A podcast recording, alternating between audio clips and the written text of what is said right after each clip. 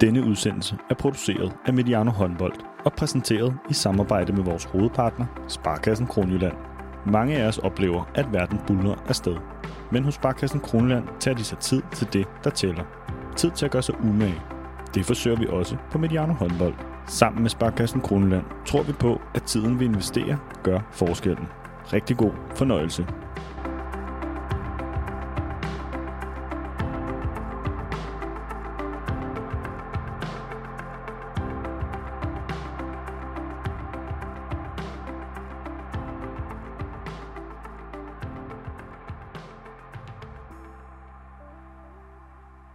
Kan I mærke det? Det er nu, det gælder for alvor ved VM.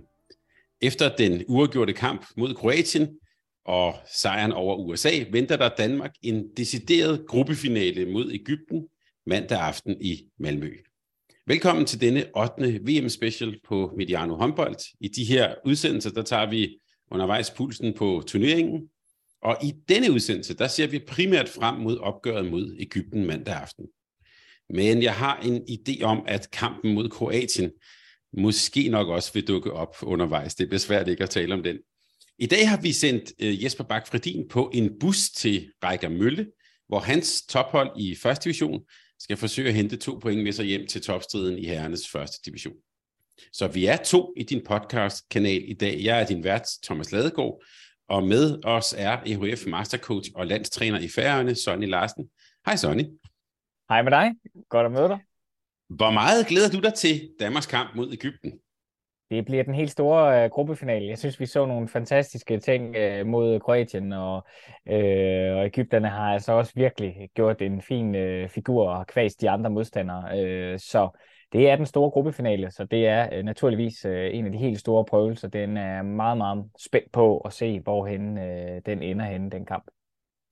Og gruppefinale med visse sådan nærhistoriske referencer, det skal vi nok også vende tilbage til. Sonny, her til en start, så kunne jeg godt tænke mig, at hvis vi lige glemmer alt det her med matematik og målscore, så synes opgaven jo rimelig klar for det danske hold før kampen mod Egypten. Hvis vi vinder, så undgår vi at møde Sverige i kvartfinalen, så bliver det formentlig en kvartfinale mod Portugal eller Ungarn. Taber vi til Egypten til gengæld, jamen så er det muligvis en kvartfinale i Stockholm mod Sverige. Og nu kommer der et meget ledende spørgsmål til en start, Sonny. Hvor vigtigt er det at vinde mod Egypten? Ja, det vigtigste, der kan ske den dag for alle i hele håndbold Danmark, det er, at den sejr kommer i hus. Og hermed siger vi jo også implicit, det var sådan set også det, der lå lidt i mit spørgsmål. Vi vil helst ikke møde Sverige i Stockholm i en kvartfinale, vel? Det er lidt for tidligt. De har spillet rigtig fint, og Palika, han har været modbydelig god, og vi har måske ikke set toppen af det danske hold endnu, og derfor kan man sige, det er en lille smule for tidligt, men det er ikke fordi, at de ser uovervindelige ud. Lidt ligesom man ved, at Danmark har en god fornemmelse af at være bedst, når det gælder. Så synes jeg da, at uanset hvilket hold man så møder, så er jeg sikker på, at de går seriøst ind til opgaven og har en realistisk chance for at slå Sverige, hvis man så skulle ende med dem. Så jeg tror ikke nødvendigvis, at det er en skræk modstander, men jeg tror da gerne, at man tager en lidt heldigere lodtrækning, som man så her selv kan styre, hvem det bliver af Portugal eller Ungarn formentlig, som du sagde. Og vi kan sige, når vi kommer frem mod tirsdag, så kommer vi til at optage lidt en optakt til de 4 kvartfinaler, og der kommer jeg til at bruge udtrykket, nu starter VM for alvor, for man sidder jo også lidt med en fornemmelse af, at nogle af de her kampe har været lidt delvis sådan lidt nogle transportkampe. Vi skal lige om lidt tale om kampen mod Kroatien. Der var knald på, men formatet og sådan... Jeg tænkte på efter Danmarks kamp mod USA, at vi har måske ikke helt fået sådan de der store aha-oplevelser, eller måske overraskelser, eller spændende sådan ting at kigge på endnu. Eller hvad tænker du, Sonny? Jamen, jeg tænker meget enig omkring, at den helt vilde oplevelse har ikke været der nu. Og hvis du sammenligner transportkampe med sådan transportfasen frem og tilbage mellem burerne, så kan man sige, at der er nogle hold, der gør det mere elegant end andre. Og Danmark har sådan i virkeligheden fået kvæst modstanderne ret stort. Og det har vel egentlig været ok elegant, velvidende at USA's kampen måske havde nogen kønnere ting end andre. Så over en bred kamp, så kan man sige, at Danmark har vel leveret præcis, hvad de skulle. Og så er der den her fede Kroatiens kamp, hvor man fik mega meget godt og så, hvor langt man egentlig var som hold. Jeg synes egentlig, vi havde lidt fat i det, Jesper og jeg og dig, da vi havde optaget sidst. Det her med, at det kunne godt blive en lidt skelsættende kamp, tror jeg. Og det kan vi måske vende tilbage til. Jamen, lad os da tale om den kamp mod Kroatien nu. Jeg synes, om kampen mod USA, der synes jeg måske, vi skal, om jeg så må sige, nærmest lukke den ved bare at sige, hold op, hvor var de danske tilskuere gode. Og så lad os tale om kampen mod Kroatien. Fordi hvis vi skal, om jeg så må sige, tale os frem til Egypten-kampen mandag, så er det uomgængeligt, at vi kommer til det punkt, hvor vi også først lige skal tale om den første kamp i hovedrunden mod Kroatien. Der var der nemlig knald på, også på banen. Og vi så en betydende kamp ved et VM, hvor det i lange perioder faktisk var et 3-2-1-forsvar, som var op imod et 5-1-forsvar. Det er ikke hver dag, man ser det. Men vi talte også inden kampen om, at Danmark havde fået vi brugte ordet, en blød start i den indledende gruppe, og så talte vi lidt om det her med, at nu kom den første store prøve. Så jeg vil sådan overordnet spørge dig, efter den store prøve mod Kroatien, skal vi være bekymrede? Har det sådan på en eller anden måde slået lidt skov i glæden, og den der store optimisme? Jesper var jo jubeloptimist undervejs i nogle af vores udsendelser. Er der slået lidt skov af den glæde nu? Ja, det kunne man godt tro. Man vil sådan som en almindelig seer sidde og tænke, men jeg tænker, det er meget naturligt, at man under turneringer har lidt udfordringer undervejs, og deraf lærer en hel masse til den næste kamp, og jeg tror også, det vi vil se er omkring defensiven, som i perioder var mere udfordret, at man lærer en hel del om, hvor er det så, vi skal hjælpe hinanden, og hvor er det, vi godt kan selv styre opgaverne. Og den der lille optimering, der ligger nu, det er jo det eneste, det handler om frem mod Egyptens kampen. Så jeg tror i virkeligheden, det der med, at det er et rigtig godt afsæt læringsmæssigt til at komme op på lige på næste niveau, sådan som man står bedre rustet. Men det der var sindssygt fedt. Altså jeg synes indledningen der, hvor at, altså, de starter jo fuldstændig Kroatien, det bliver jeg jo nødt til at sige. Og man kan godt se det danske hold, okay, det er på den her hylde, vi spiller. Og det synes jeg bare var, det er så fedt at se, og danskerne får arbejdet sig ind og stille og roligt nedbrudt det forsvarsspil og den hårdhed, og få fundet et format, hvor de selv kan være med, og selv hårdere også undervejs. Så lidt tilbage til spørgsmålet om vi skal være bekymrede. Nej, det tror jeg ikke. Jeg tror, det er meget naturligt, at der er en udvikling i holdet undervejs. Ja, for det var jo lidt det der, nu har vi spillet 3 lettere bløde kampe, og så lige pludselig så står der faktisk et Balkan 3-2-1-forsvar, der bare vil slå ihjel, og jeg er nærmest bogstaveligt talt. Altså det var, der blev bare virkelig skruet op for volumenknappen. Jeg synes også måske, der er grund til, at rose landstræner Niklas Jørgensen, jeg opfattede ham som meget strategisk, sådan rolig, nogle af de der timeouts, meget rolig, meget sådan på, så gør vi det, hvis de spiller med de to, så spiller vi 5-1. Han var helt tydeligt også sådan klar over situationens alvor, havde han sagt, og agerede derefter. Det synes jeg faktisk var fedt at se. Ja, og det kan man jo sige, det havde jeg ikke lige tænkt over som sådan en faktor, men når du siger det, kan jeg godt se, at det har sin helt klare fordel, det der med, at spændingsniveauet er så højt, så han tager den lige lidt nedad hele tiden, og det så jeg egentlig som en fordel. Dengang jeg sad undervejs, så talte jeg og tænkte, lige i starten af kampen havde der brug for, at han måske markerede sig lidt mere på det der med fighten. At hey gutter, vi bliver nødt til lige at være lidt på zonen, for ellers så løber den her kamp altså hen over os. Men det fandt spillerne sig selv, det moment af at gå hårdt nok til den og finde rytmerne i forsvaret, i en fase i hvert fald. Og ikke mindst også angrebsmæssigt rejse sig op igen på trods af hårdheden der. Det var sådan en, det sad jeg med på den anden side af bordet, jeg tænkte, kommer han ikke lidt med et modsvar på den der krigeriske tilgang, de havde lagt for dagen? Det gjorde han ikke. Han var fuldstændig rolig på timeouts. Også på sidelinjen, kampen der, kontra for eksempel USA, hvor han jo nærmest løb mere frem og tilbage, end han sikkert har gjort i flere uger. Så det var da egentlig lidt bemærkelsesværdigt interessant at holde den fokus undervejs. Der var også et synes jeg, en sjov sådan detalje, næsten sådan en historisk reference omkring det der med spændingsniveauet. Peter Bredstorff Larsen har her på kanalen fortalt, at han faktisk her i de senere år har mødt Lino Tjervars tidligere assistent, som han jo var op imod mange gange, blandt andet i EM-finalen i 2008.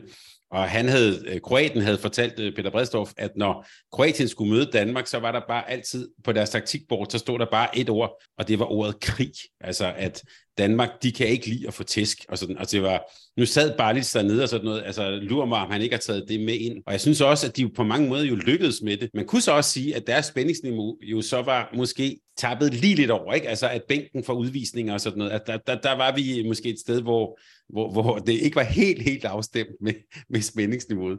Ja, og du sætter overhovedet på sømmet. Det er måske i virkeligheden det, der gør, at Danmark får muligheden for at afgøre det her positivt til dem selv. Nemlig den kontrol af den emotionelle del af spillet.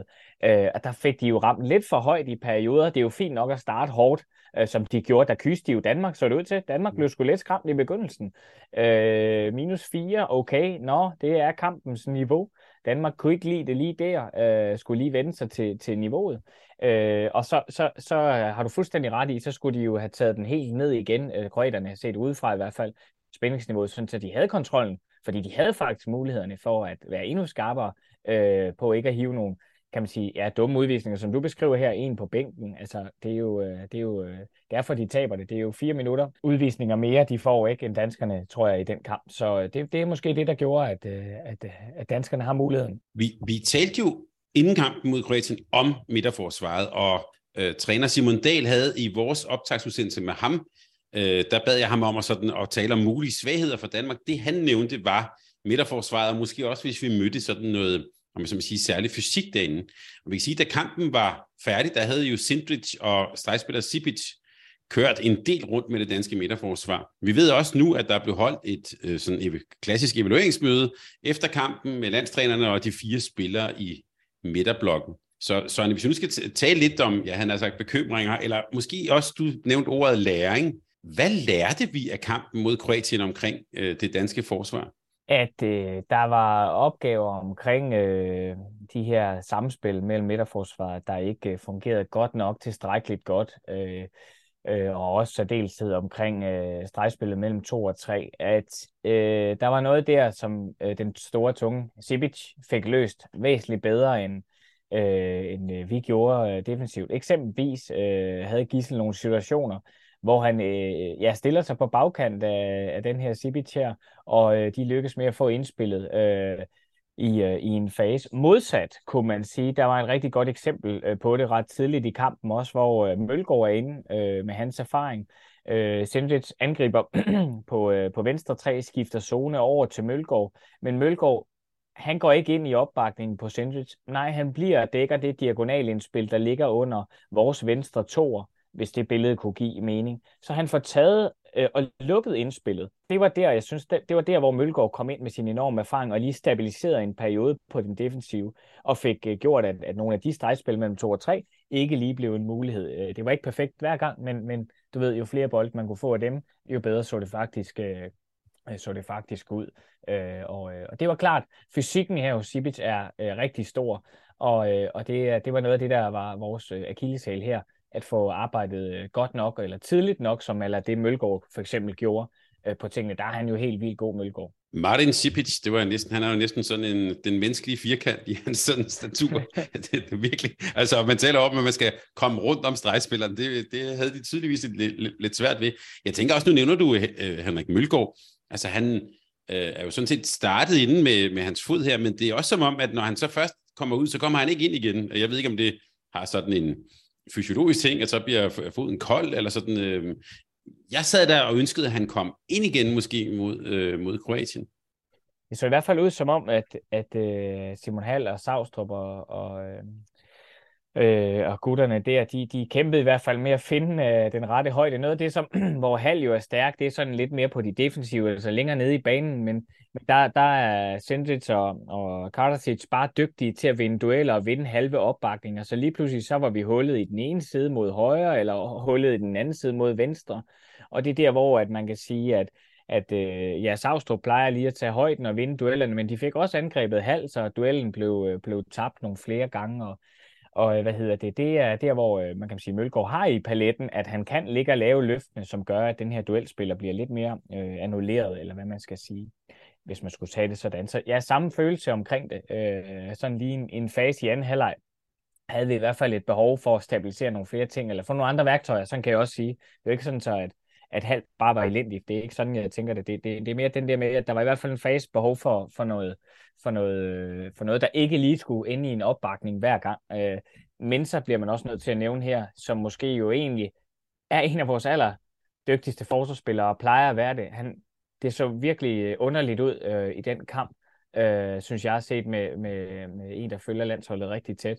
Han plejer at være sikkerheden selv, også omkring stregspillere, der er stærke, og så videre, så videre, så videre. Der plejer han at være stærk, men det så helt forkert ud på en eller anden vis. Jeg ved ikke, hvordan jeg skal beskrive ham. Men det er måske den der, det gamle ord om, at når der ligesom sætter sig lidt usikkerhed, altså hvis jeg ikke er helt 100% på dig, der står ved siden af mig, så bliver det lidt sådan, så bliver det lidt tvivlende, og så er det begynder sådan at, hvad kan man sige, at vakle lidt. Det kunne måske være det, man så der.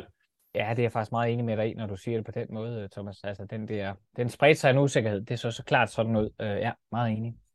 Så synes jeg, vi lige, du skal lige få chancen til at sætte lidt ord på Berit Botofts søn, Simon. For nu synes jeg også, han hedder jo faktisk Botoft Pytlik, og hun var jo en meget, meget dygtig håndboldspiller. Simon Pytlik, altså...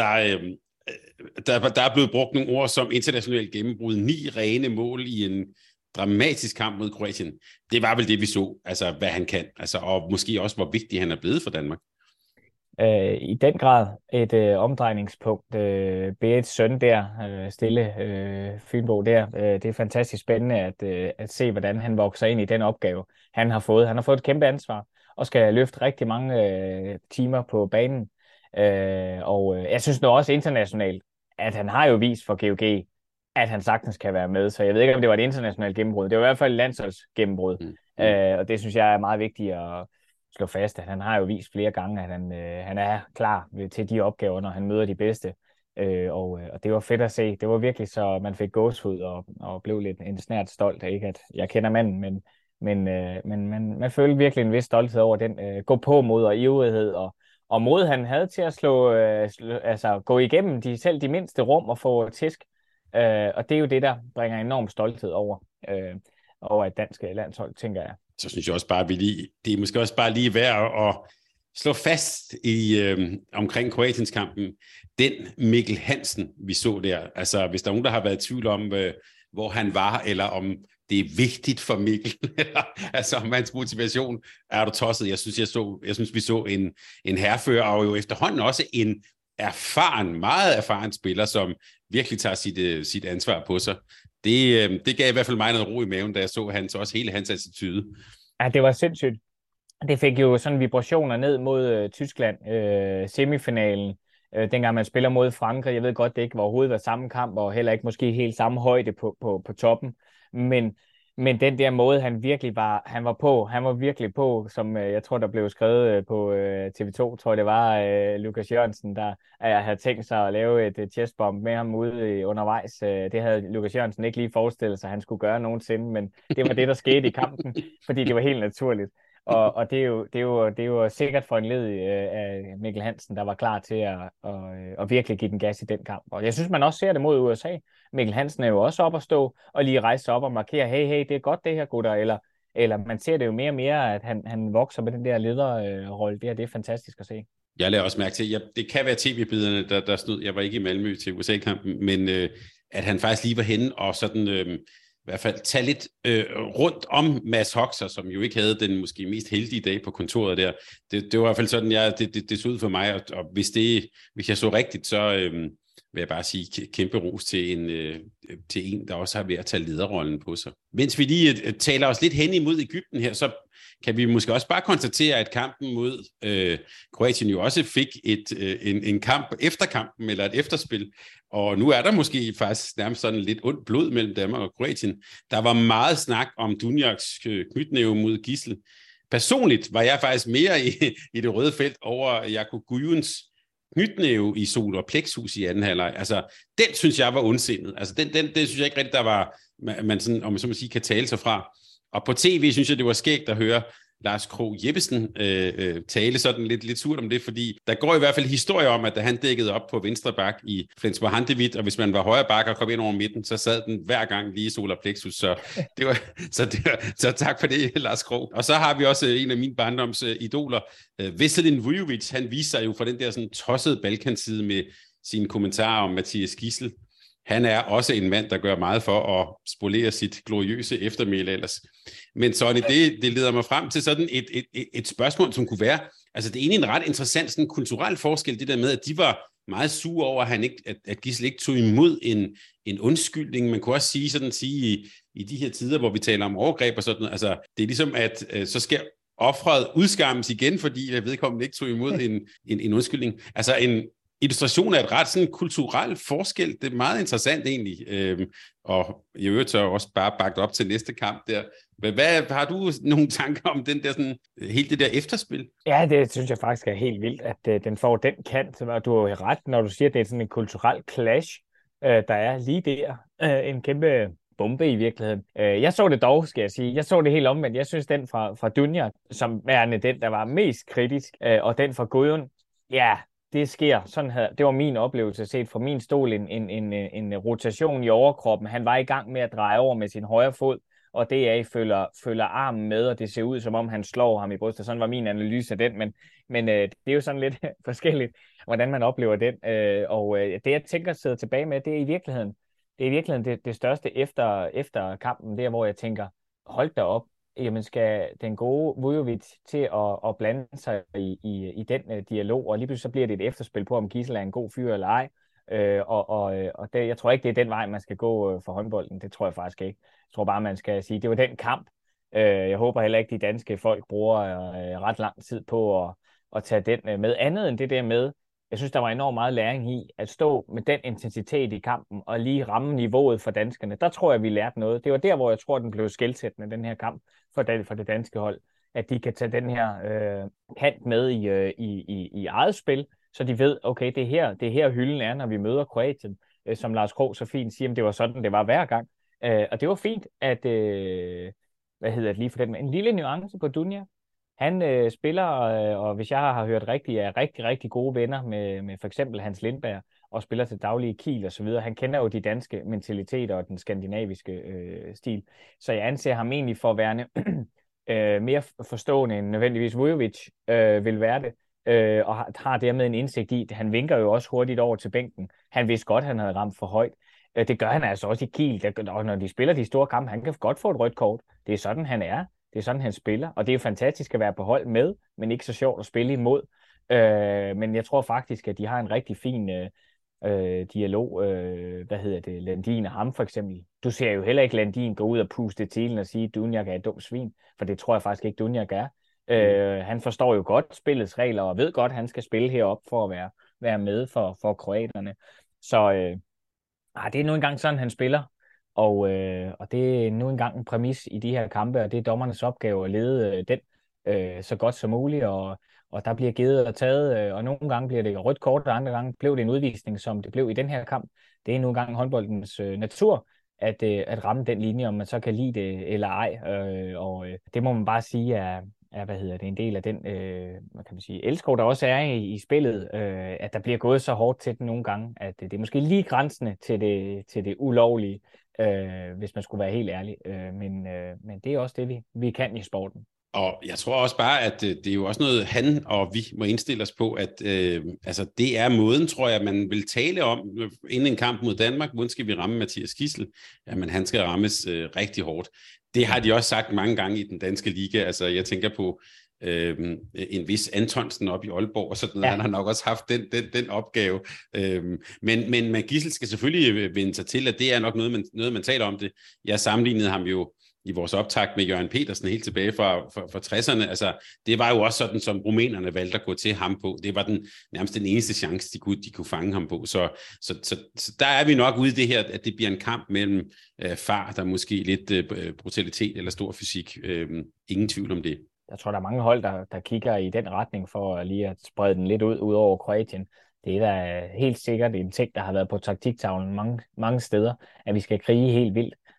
Så det tror jeg ikke er sjældent. Og så til et hold, som vi har været ikke i krig med, men i hvert fald i store dramaer med om, ja, bare for 2 år siden. Mandag aften er det som sagt den her kamp mod Egypten, og vi har lige til en start slået fast til kampens vigtighed.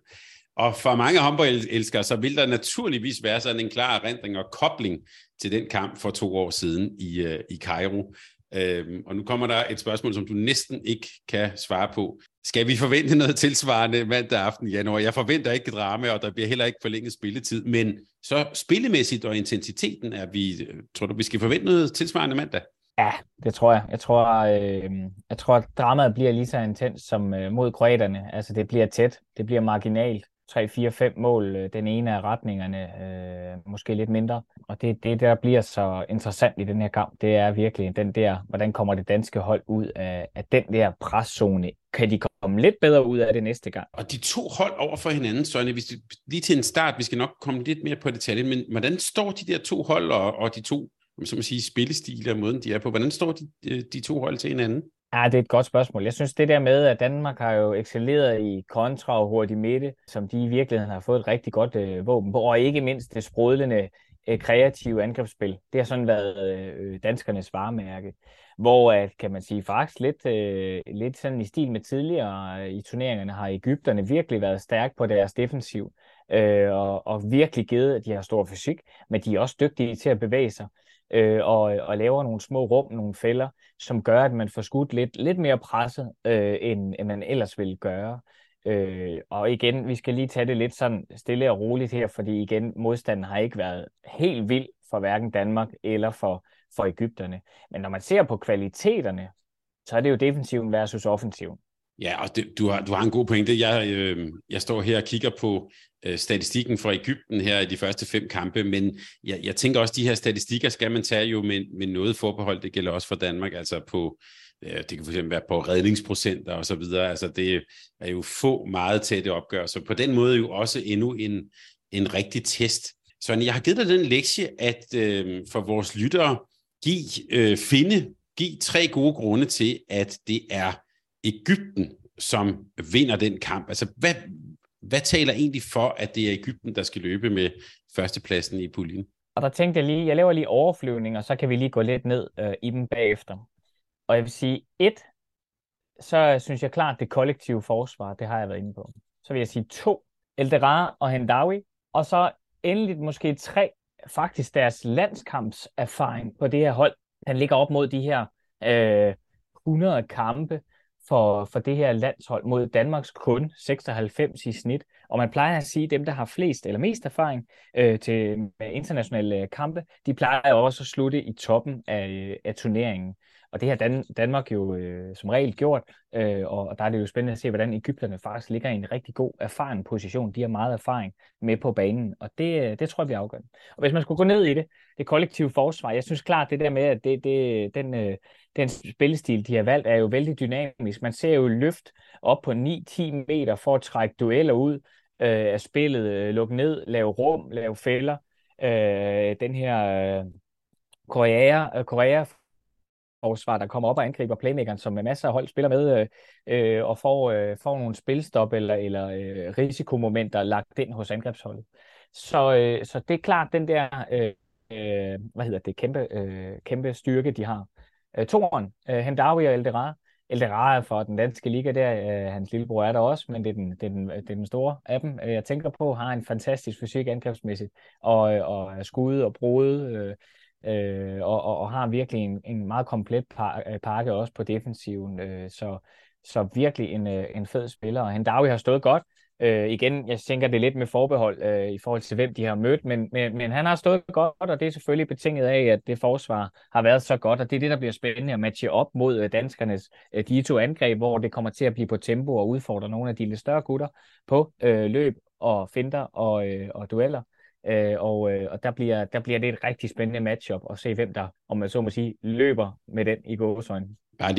Bare lige et lille indskud omkring Elderaa. Jeg kan simpelthen ikke se ham spille håndbold uden at tænke på den historie, Rasmus Bøjsen har fortalt om, da han var i Ribe Esbjerg og kom for sent til træning, og det var simpelthen fordi, at han jo er opvokset og boede i Kairo. Der var han jo vant til, at han kunne gå ned på gaden og så finde en taxa og komme ud. Så han havde bare gået ud på gaden i Esbjerg og stået og lidt efter en taxa. Jeg ved ikke, hvor længe. Så ja, det var, der fik han lige sådan en choktilgang til Esbjerg. Jeg tænker på det. Jeg ved ikke, hvorfor det er på den historie, hver gang jeg ser ham spille. Men han har været meget, meget skarp her. Altså, og virkelig også blevet sådan en, altså næsten sådan en Jim Gottfridsson for Egypten, jeg tænker jeg. Altså god til at fordele, ligger også med en meget høj sådan udnyttelsesprocent på sine egne skud. Og virkelig sådan et omdrejningspunkt for Egyptens spil. Ja, jeg synes også, at jeg har fået en god historie der. Det er en god anekdote. Taxa Elderaa der. Men en anden en, som selvfølgelig også har været god, har været Ali Sain, der også har været skarp. Altså, man må virkelig give ham, at han har løftet sig, og det har han jo gjort i Bukarest, og før det var det Barcelona, ikke? Men har virkelig været god for egypterne også. Og også på både skud og brud og straffekast og så videre, hvor han har været igennem Mølle der. Så virkelig en god en, og han er jo dygtig, naturligvis dygtig, kendt for sit forsvar, men han har også angrebsmæssigt været rigtig god. Og jeg ved godt, man mangler Yahya Omar, som er skadet for egypterne, men de har stadigvæk et slagkraftigt hold, hvor at man kan sige, at de virkelig byder til bolle, som man vil sige i Nordjylland.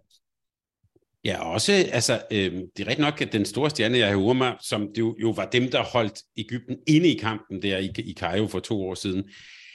Men så er der jo altså nogle af de der gode ungdomsårgange, de har haft, som også har klaret sig godt ved de her ungdomsverdensmesterskaber. Jeg tænker sådan en som Hesham og så videre. Altså, det er jo ikke fordi, at der kommer altså også kvalitet i det, man kunne kalde sådan lige næste række.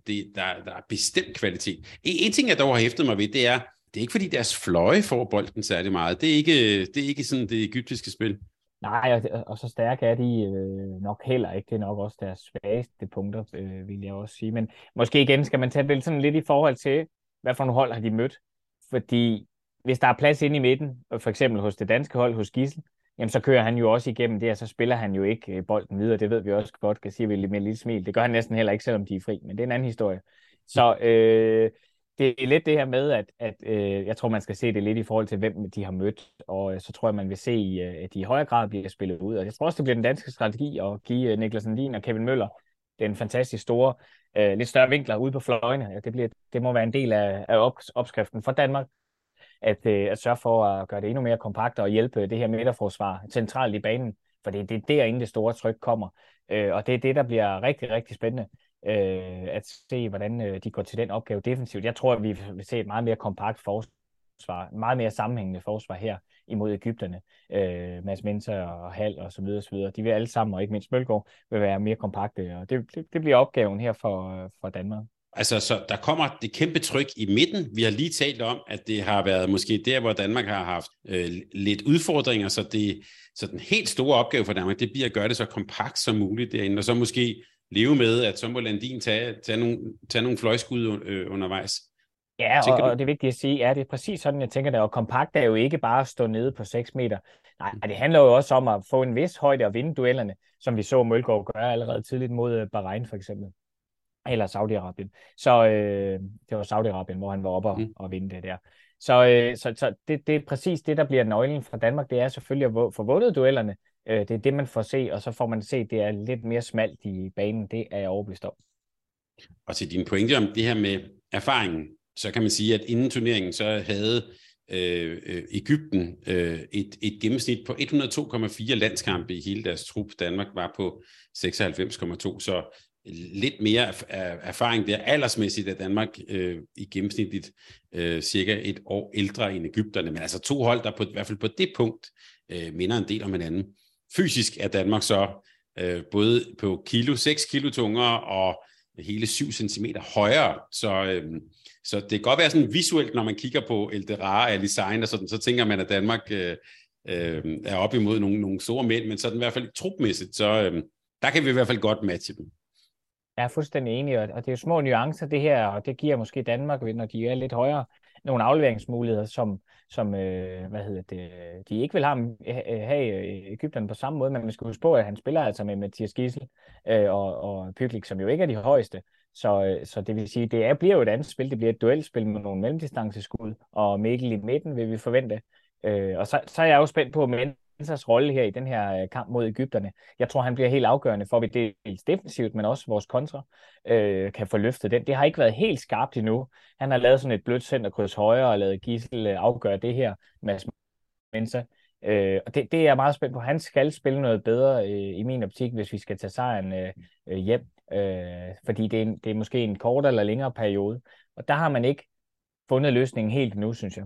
Det virker også, hvis vi lige tager Mads Mensah, som om, at han jo i den grad har taget den der sådan rolle som den store holdspiller til sig. Altså det er ikke mange skud, han har løsnet i den her turnering. Så altså i den grad en holdspiller, men når man kigger tilbage, jeg sad faktisk og genså VM-finalen for 2 år siden, altså der er Mensah jo en meget, meget vigtig spiller, også offensivt i løbet af den her. Så det er... Så rollemæssigt, så vil vi måske gerne have, der må godt lige blive skruet lidt op for Mads Mensah. Han har jo også spillet ganske fint for Flensborg, så det er jo ikke fordi, altså han har det jo. Han har det bestemt, og det er jo det, man sidder tilbage med, at den kamp mod Kroatien, hvor man rammer lidt ved siden af skiven, kan man sige, set med mine øjne i hvert fald, at i forhold til, hvad man plejer at forvente fra dem, eller fra Mensah specielt. Og også, som du siger, angrebsmæssigt ingen skud løsnet, vel? Han skal ind og være mere toneangivende og være lidt skarpere, hvis vi skal. Altså, Egypterne, de spiller sgu godt sammen, og det har danskerne også gjort, men der ligger lige et lag op over, hvis man skal videre fra, sikkert videre fra som etter her i det her mellemgruppespil. Godt, sådan. Jamen, så lad os, om jeg så må sige, runde af på en mere high note. For jeg har også bedt dig om at finde 3 grunde frem til, at det er Danmark, der vinder kampen, og jeg synes, det ville være en meget god måde at få afsluttet den her, vores optakt til. Så ja, du må sådan set godt lige give overskrifterne, og så kan vi dykke lidt ned i detaljen bagefter. 3 grunde til, at Danmark vinder kampen. Ja, punkt nummer 1, det er den her kontra og hurtig midte. Det er punkt nummer 1. Punkt nummer 2, det er Landin og Møller. Der var 2 personer, Landin og Møller. Og så endelig 3. Jeg synes, det her angrebsspil, det kreative angrebsspil med det fart og det tempo, det bliver klart den mest afgørende faktor, at Danmark får rigtig godt flow i det angrebsmæssige. Og hvis man skal starte med nummer 1, altså defensiven, når den kommer til at stå bedre, så vil vi opleve, at kontraspillet bliver et stort omdrejningspunkt i kampen. Jeg vil bare lige sige, at Egypterne er altså ikke helt ueffen på kontra. Man så jo også, at kroaterne benyttede sig af den der strategi, hvor de løb på danskerne i begyndelsen af kampen. Og det tror jeg, det har Egypten selvfølgelig noteret sig, og Egypterne har løbet en del allerede i det, jeg har set tidligere fra dem i turneringen, og dermed har det også været et strategi og et værktøj, som de har benyttet sig af. Så jeg tror, vi får en højintens kamp at se fra start af, og det bliver enormt fedt. Så det glæder mig til. Det var punkt nummer 1 der, og klart nummer 2, Landin og Møller noterede jeg mig. Jeg kunne godt bare have noteret Landin, men der tænkte jeg faktisk lidt tilbage på også den drablige kamp tilbage i tiden. Jeg mener, at Kevin Møller var inde og have en god og afgørende periode, hvis jeg husker ret. Og jeg tror, at det samspil, der har vi mere end Egypterne har. Hendawy har stået rigtig fint, men de er ikke i nærheden af de 2 sammen. Det er jeg helt overbevist om, og det gør, at det er klart derfor, at Danmark kommer til at vinde med en 2, 3, 4 eller 5 mål. Det er det, der taler for det. Vi husker det også på VM hjemmebane, at der mener også, at vi mødte Egypterne i spillet, og der slogs vi virkelig med at finde nogle angrebsrytmer, men til gengæld var defensiven på daværende tidspunkt rigtig, rigtig stærkt sammen med Landin, og jeg kan ikke huske, hvem der var med der. Men det bliver i hvert fald punkt nummer 2, og så endelig det stærkeste våben lige pt. For Danmark, det er angrebsspillet. Den kvalitet fløjene besidder, den kvalitet stregspillere besidder, den kvalitet bagspillerne besidder, er stærkere end dito eller forsvaret hos de andre. Så det bliver nøglen, og det bliver rigtig sjovt at se, hvordan de vil, hvor de vil lægge udfordringen hen, eller lægge deres tryk hen, Danmark. Fordi altså, det er dygtige spillere. Man kunne godt forestille sig, at de vil lægge det omkring stregspillerne hos Egypten. Ikke så meget på Elderaa, ikke så meget på Elderaa. Man kunne godt forestille sig, at det vil være omkring Magmuk, deres venstre hånd, at der ligger nogle dueller over hos Pytlik, og han skal vinde derovre. Så endelig, så synes jeg, vi husker tilbage på, at 7-6 også blev benyttet i høj grad i de tidligere kampe mod Egypterne, fordi det er et svært forsvar. Så det bliver en nøgle for Danmark at få spillet 7-6 med Lukas Jørgensen osv. Hvor var det dog fedt, at han lige får et indspil mellem benene fra Mikkel Hansen der mod kroaterne, hvis jeg husker ret. Så mega fedt, det er jeg meget spændt på, det der. Og du har også jo lavet sådan en stor tegning, der handler lidt om noget forsvar mod noget angreb, at det er sådan, det er jo, om jeg så må sige, også sådan et sådan klassisk opgør, et godt forsvarshold og et godt angrebshold, som skal mødes. I øvrigt synes jeg, en god iagttagelse, du havde med, at det der med, at de andre faktisk løber på os, altså det var faktisk noget af det, jeg rev mig allermest i håret over i Danmark mod USA. Det gjorde de faktisk adskillige gange mod Danmark. Belgien gjorde det også. Kroatien gjorde det også, USA gjorde det også. Altså, der skal vi være skarpere. Glimrende. Sonny, jeg vil sige, jeg har ikke fået mindre lyst og glæder mig til det, og jeg kan fortælle også lytter det. Jeg er dejligt fysisk på plads og skal nok hæppe på alle mulige møder med min store vikingehat på over i Malmö Arena. Hvis I ser sådan en tosse komme forbi, så er det mig. Jeg glæder mig i den grad til at se Danmark mod Egypten. Jeg regner med, Thomas, at du er ham, der råber højst. Det vil jeg forvente. Og hvis ikke, Thomas, så er det jo din skyld, at Danmark taber. Præcis. Men altså, hvor vores gode ven Jesper Bakfredin, som jo, mens vi optager her, sidder i en bus på vej til Vestjylland, han valgte at tage over og se USA, så har jeg gamblet helt rigtigt og vælger at se det store returopgør, revancheopgøret mellem Danmark og Egypten. Det kan kun blive rigtig, rigtig godt. Og vi krydser selvfølgelig på alle måder fingre for, at vi får Danmark videre med til kvartfinalen. Det tror vi nu nok. Og når vi kommer dertil og kender alle 8 hold i kvartfinalerne, jamen så optager vi simpelthen et nyt afsnit, hvor vi kommer til at se frem til de opgør. Og det er der, hvor vi måske kan sige, at VM går ind i sin afgørende fase, og hvor vi virkelig får også noget spillemæssigt at glæde os over. Søren Larsen, tak fordi du lige vil være med og bage lidt op til Danmark-Egypten. Så det var så let. Tak til Sparkassen Kronjylland for at gøre alt det her muligt. Det er en kæmpe glæde for os, og forhåbentlig også til dig, der lytter med. Vi vil også gerne takke dig, der lytter med. Det er vi meget taknemmelige for, alle de lytter, der har været med os. Vi optager endnu en status på hviledagen tirsdag, altså inden kvartfinalerne, som nævnt. Vi glæder os til de næste skridt, og vi glæder os til det fortsatte VM her på Mediano Håndbold. Fortsat god weekend og god kamp mandag aften. Tak fordi du lyttede til en podcast fra Mediano Håndbold. Hvis du kunne lide udsendelsen, så husk at abonnere på Mediano Håndbold, der hvor du hører din podcast. Så får du den seneste udsendelse serveret direkte til dig. Du må gerne fortælle dine venner om os, og husk at følge os på Facebook, Twitter og Instagram. Mediano Håndbold kan lade sig gøre på grund af Sparkassen Kronjylland. De er med Mediano Håndbold og det kvindelige danske landshold. Tak fordi du lyttede med.